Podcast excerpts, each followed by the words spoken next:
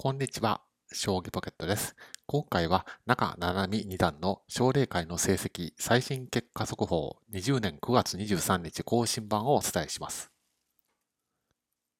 はい。す、えー、で、に報道されています通り、えー、中七海二段が今回の奨励会で、えー、無事に商談規定を満たし、三段への昇段を決めました。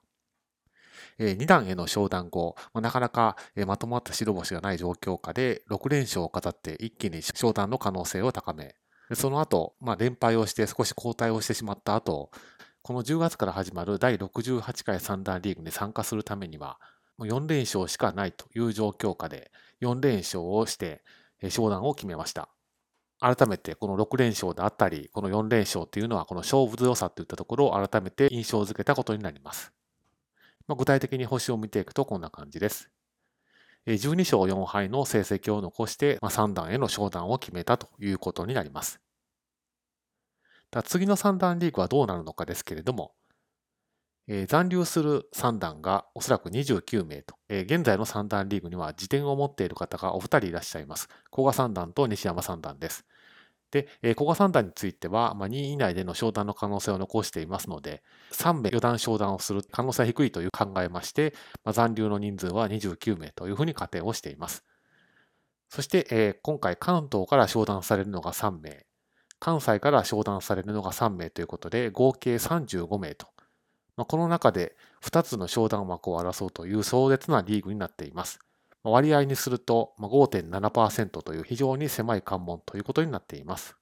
では今回中七海二段が女性として3人目の3段昇段を決めたということで過去のお二人の方と比べてみたのがこちらの通りです。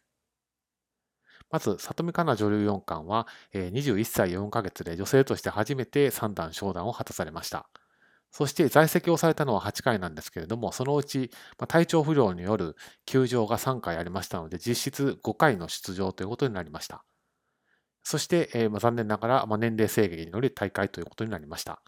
ですので、えー、非常に惜しいのは、この休場3回というのが無事に、え普通の体調で出場できていたとしたら、ひょっとすると展開は変わったかもしれませんので、まあ、非常に惜しいこの3回の休場ということになっています。そして次に続いたのが西山智子三段で、商談の年齢が里見香奈女流4回よりも約1年早い20歳5ヶ月と、現在のところ女性として最年少での商談を果たされています。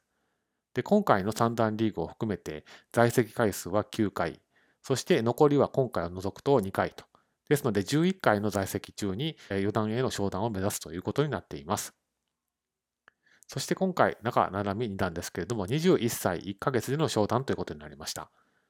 で年齢制限までに残されている三段リーグは西山智子三段より1回少ない10回ということになります。ですから、9月末までに間に合うかどうかというのは非常に大きな分水嶺になるところでしたし、そこをきっちり間に合わせてきたというのは非常に勝負強さを兼ね備えていらっしゃるというふうな印象を改めて強く持ちます。年齢制限までの時間、今は少し紹介しましたけれども、こういうことになっています。20年10月から開催される第68回三段リーグに初出場。そこから最終的に2025年4月から9月に行われる第77回三段リーグが年齢制限を迎える三段リーグということになります。ですので、この10回の間に四段昇段をかけるということになっています。第67回三段リーグでの西山智子三段の昇段は完全になくなっていますので、まあ、ファンとしてはこの第68回、第69回あたりで、まあ、お二人が共に昇段をするというような展開になると非常に理想的なんですけれども、そんな感じで今後もお二人の活躍を見守っていきたいなと思っています。